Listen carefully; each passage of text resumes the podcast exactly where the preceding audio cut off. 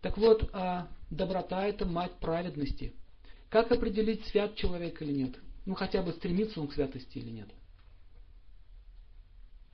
Первый признак действительно чистого человека. Не в том, как он говорит, не в том, как он ведет себя. Можно любую маску одеть на лицо. Добр он или нет? Вот и все. Иисус Христос был очень добрый. Посмотрите, как он относился ко всем, если взять это исторические хроники. Ему было все равно, проститутка там или кто-то еще, он всех любил. И люди притягивались именно силой его любви, его доброты. То есть доброта это одна из разновидностей силы любви.